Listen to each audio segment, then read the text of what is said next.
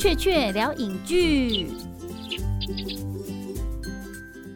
大家好，欢迎来到雀雀聊影剧。今天呢，我们就是要来聊渴望可以成为台湾今年年度最现象级的电影台片《返校》，算是大片了吧？毕竟我们李烈姐姐也有投注了非常大的精力在支持这部片的催生。那《返校》它其实简单的故事讲。是来自于我们台湾的一个很特别的游戏 IP。那这个 IP 呢，是在讲白色恐怖的。哎，对我今天有西半参加 这个节目。哎，欢迎雀夫，欢迎雀夫，我是雀夫。啊，今天为什么要拉着他一起来聊返校呢？主要也是因为我们私底下有很多的争论空间，可以好好的来来聊聊聊。然后聊着聊着，有时候生气，有时候开心，然后。哎，觉得可以把它做成一集节目，哎，所以就带他来一起凑热闹这样子。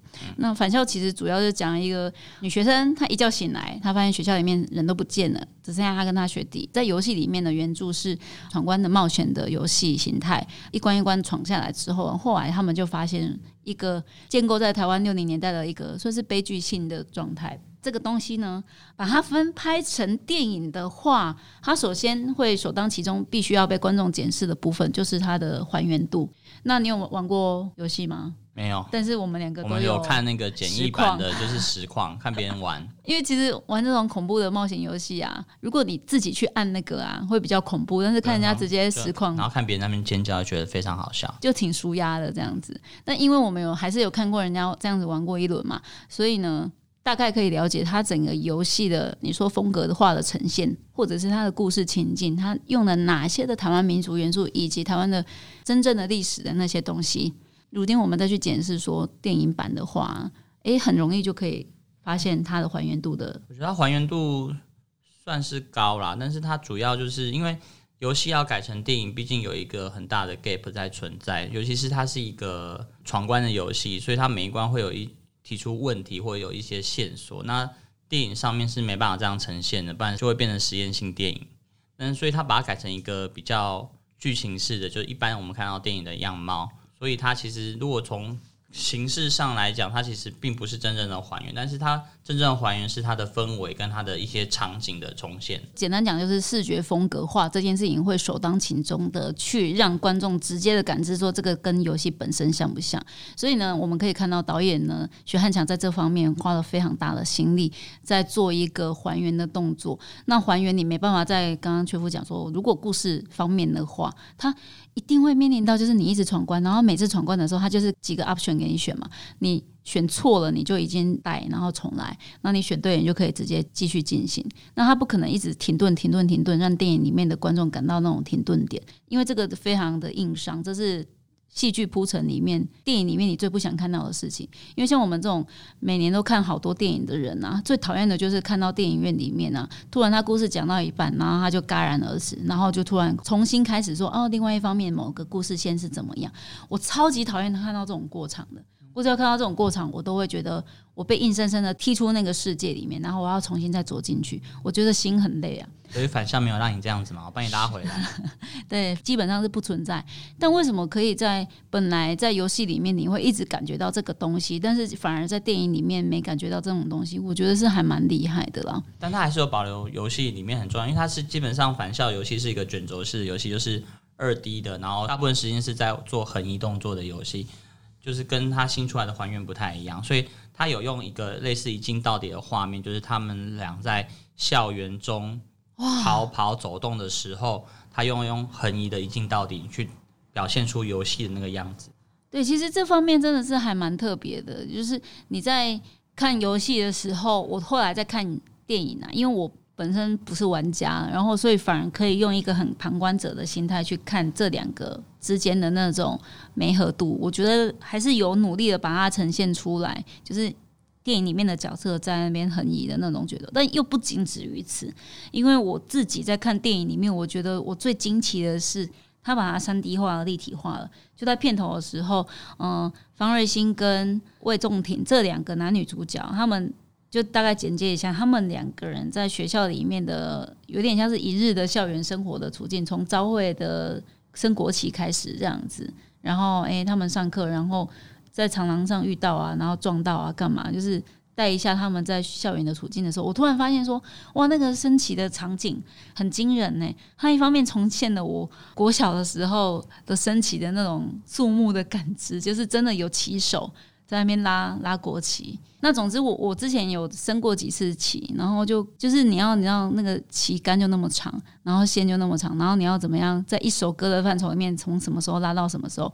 然后我觉得返校给我第一次的，所以你升旗的时候都想到的是什么时候可以搭配升旗的时间，然后让它刚刚好到那个点，对不对？对啊，对啊，对啊，对啊，就要很控制。所以你升旗的时候，心中没有想，没有想着国旗，没有想着山川壮丽、物产丰荣，没有想三民主义，都没有想。但是这在电影里面，反而他意在言外的指涉了这件事情，因为他竟然让国歌在进行一半的时候戛然而止，对不对？就是反而让国歌戛然止，就是一个突发的事件。然后那个突发的事件是很讽刺性的。因为它是一个有点像是国家机器正在进行某件事情，而让那个国歌歌词意境里面所讲的所有的伟大的理想的愿景的东西，全部都被中断了。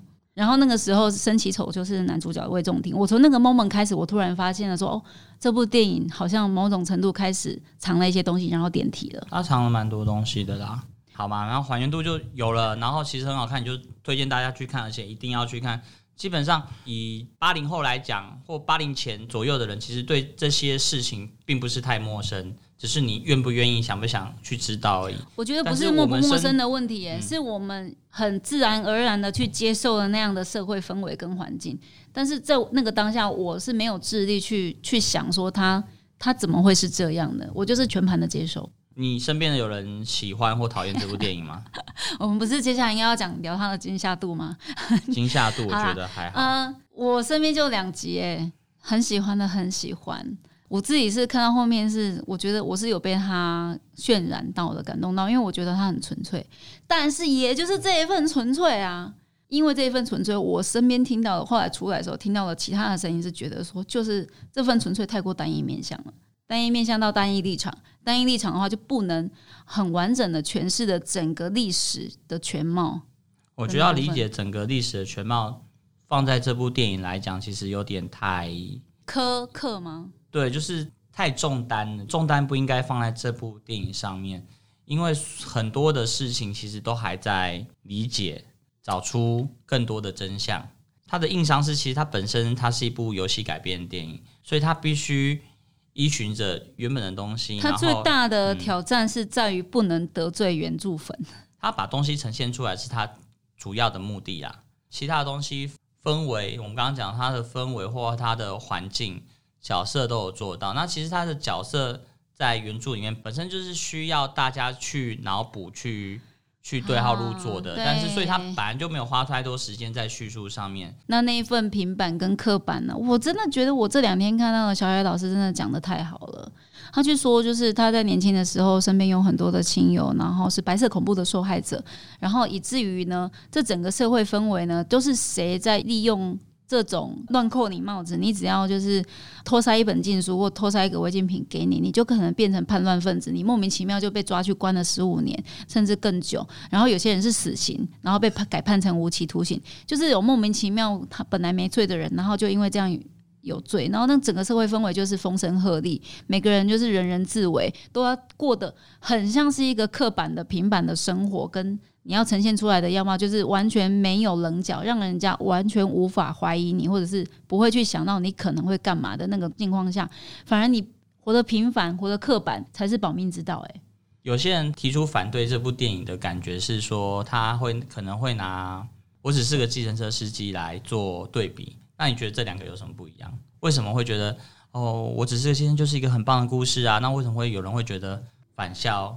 就是他故事里他的角色不行，然后为什么我只是个计程车司机可以这样子？你觉得为什么这些人这么想，或者是他是真的是这样？我觉得最奇妙的就是啊，今天如果你问我说返校跟我只是个计程车司机里面怎么会有这么巨大的差异，以至于有些人认同计程车司机，但不认同返校呢？这对我来说就很好笑，因为以戏剧的层面来说的话，这两个东西呢其实是。不一样的韩国电影最会最会的呢，就是他可以在角色的塑造上非常的立体、活泼、灵活，然后他的立场会改变。他本来的立场是 A，然后他后来会倾倒在 B，然后那个 B 的原因呢，他之所以让他倾倒在 B 的原因呢，就是他被整个大环境渲染了，然后他从此决定他改变他活着的方式。这个东西确实很有戏剧性啊。那返校呢？返校的部分，我觉得还是有啊，但是到底你有没有看出来呢？我是认为说返校的东西是这样，他是基本上拍给台湾人看，也希望台湾人看。那我认为他的角色在刻画的时候，他没有花太多时间在描述一些背景的东西。那台湾人之所以看了会感动，但是有些人是讨厌。的原因是因为他们已经理解了这个故事，或是有些人去抗拒了这个故事，是，所以就根本上你的生活的经验，你的人生里面有没有这一块，会大大的影响你去看待这部电影的结果。因为你的人生里我没有这一块的话，你当然觉得它很突兀，它不够戏剧性，或者是你觉得莫名其妙，凭什么大家都这样子想？电影本身在这块的刻画确实是非常低调，甚至是我认为徐汉强的导演的方式是。做了一些很多很多的符号，包含之后可能看到的布袋戏，或是你刚刚讲的升旗的中段，或是它还有国家机器，像是全校一起要去升旗的时候，哎，我真的记得我很小很小，真的是有全班排队一起进到操场，然后你就看到全校各班这样一起排队进去，然后就像是像是行军式式的训练的东西的阵容，然后这样嘣嘣嘣嘣。看的时候是想说他怎么没有放梅花。但是因为他的年代是六零年代，所以还没有那首歌。你说是梅花梅花满天为什么你会想要放这首？因为我们我都入场都会都会放这首歌啊。我已经真的忘记了我学生时期有没有入场歌这件事情了。我们是有入场，但是我们有国歌跟国旗歌嘛，对不对？有有都要唱这两首嘛，对不对？对，就是那种东西。哎，他竟然用一个非常磅礴的。样子让戴俊，我才吓到说，哎，对他勾起了我其实早就已经丢掉的那份记忆，这样子，就是诸如此类的。许汉祥在视觉语言上面，或者是在摄影上面，他要努力的想要达成这个东西，他没有讲破，一个字都没讲。其实里面的台词真的是少到很少，但是呢，他在所有的视觉语言其实是很丰富的，就看你在人生的经验有没有这份共感。那我在想说，这种东西不是每个人都有吗？怎么会有人完全没有呢？你有吗？你怎么？你身边有？白色恐怖的受害者。那如果你身边没有白色恐怖的受害者的人呐，你的生活的同温层到底是怎么样？我也觉得挺挺好奇的。你有吗？你有吗？没有。你阿妈有跟我说有，不太一样的年代的事情。但是那个国家机器是一样的，那个氛围，那个法西斯的样貌是存在，是一模一样的，这是毋庸置疑的。嗯，那我们再回归到说，如果以戏剧性来说的话，呃，返校这部分还会。受到另外一份质疑，就是好，如果今天他真的就中了，然后成为今年的台湾现象级的电影热卖，然后讨论度又高的话，他有没有足以成为未来十年后还是经典？就像大家津津乐道的《悲情城市》那样子的影史历史地位呢？他会好像有一些地方是会备受考验的，就是他们好像你你叫他选 A 或选 B，即便是正反两方好像都没有错的那个东西，在反校里面，它的存在性强吗？我觉得主要就是导演把方瑞欣唱的太好了，方瑞欣的反方的那个部分，因为方瑞欣他从头到尾都是不不表态的，他连就是看到学生在看禁书，他也不予置评。因为如果你在那个年代你是一个好学生的话，你这个东西你就是要举报的吧？他看到了，但是他没有说。他是个聪明人，只是被爱冲昏了头。对，方瑞欣他的结局是这样啊，所以你觉得他的聪明是来自于他？懂得要怎么样在那个时代里面好好的活下去？没有啊，他没有啊，跟《色戒》王家之一样，只是有点在某些层面上有点反过来，他就是为了爱情，那或者是为了嫉妒，他是一个很纯粹的角色。但是如果你只想要自己的幸福的时候，你就会做错一件事情，让整个自己的世界崩毁掉。这个就是我觉得返校最值得大家好好去品味。两次或三次的原因，你可以看很多次。像刚刚有些想法也是我们在讨论过程中，呃，确确丢我接，然后我就想出一些新的发现，只是我们没有惊呼，但是其实我们表情已经很夸张，傻小，原来可以这样想啊！对，不是因为方瑞欣当女主角这件事情本身就很奇怪了，你怎么会用一个小高中小女生的小情小爱的视角去看待整个大历史脉络？但是返校的原作原作的游戏就是这样搞啊。那你为什么不觉得冲突跟违和？对，但是如果你放到戏剧性或者放在所谓的电影里面呢，你就需要在这份去检视，然后去检视他人物所有的决定有没有合理性。因为我一直觉得这这件事情的连接感是很重的，但是我无法去跟大家好好解释说为什么会这样。因为方瑞欣如果他今天不举报读书会，或者是不举报所有的东西，其实这整个故事就没了嘛。为什么会要一个小女生，高中小女生去承担说转型正义就要从你开始？我不过想好好谈个恋爱，我为什么要承担起所谓的转型正义的十字架的背负者？然后你要我我去承认说我错了，而且我不愿意再忘记这件事情了？其实错的不是里面任何一个人，那所以你要去看得到的东西是他这件事情是应该发生的吗？应该发生的嘛？如果你今天认为这件事情不应该发生，好，那我们就可以再去探讨说。你的长辈是不是有参与到其中这些事情？你要先抽离自己的角色、自己的身份，然后去看看这部电影，然后你去觉得这有没有问题？这个电影呈现的世界，他们的遭遇是可怜的，还是还是理所当然应该该死的？对。那如果你看完这个，你有一个结论，在讨论说为什么，再把自己。角色带入再去解释它，也就是说，今天如果你看了返校，不论你是正方或反方的人，你好好的去想一下这些主角他们所做的所有的决定，到底有哪个人是不合时宜的，或者是不应该的？如果你还会这样想的话，那我也没辙，因为他们其实很好分辨啊，那些角色他们其实。好，有些人觉得这些角色他们的选择都太过理所当然，那他们还有其他的选择吗？你可以去想想看，在那个环境里面，他们还可以做其他的选择吗？那如果你是台湾人，你觉得台湾人是不是应该都应该要去看这部电影呢？如果跟你完全没关的话，我还真的不知道哎。所以你觉得它是一个呃一部很重要电影吗？觉得它是《悲情城市》或《顾影街少年》？杀人事件之后的一个里程碑吗？很多人确实已经给他这样子的美誉了。那我自己还在观望，跟应该是说还在想，因为如果以这个角度来看的话，方瑞欣跟所有的那些主角啊，方瑞欣、魏仲廷跟张老师啊，因为他们戏真的都不多诶，尤其是张老师几乎都不讲话的。但是因为在游戏里面本来就是这样子，所以你必须要一直去预设，一直去想说，如果我是他的话，我会怎么做？然后我还有什么其他的做法吗？你会想到他他们其实都很干净、很理所当然的去做了一个他们人生应该要有的决定。那如果以这样的话，我我是愿意认同他的，只是说他到底哪个地方需要被检视，说他有可能不会成为悲情城市，或者是他真的会变成悲情城市。我是觉得啦，他在整个的艺术价值上，他其实是当然比不上台湾新电影的大师侯孝贤或杨德昌的。他只不过是一个新导演，那两部对，他但这是他的第一部电影，这是他的第一部的长片。那台湾也过了一段有一段时间很久没有拍摄政治题材的电影，所以如果从这个面向，就是我们太久没有这个题材来讲，那他的确是一个里程碑。我们台湾终于有人愿意拍，无论。你同不同意它里面表现出来的东西？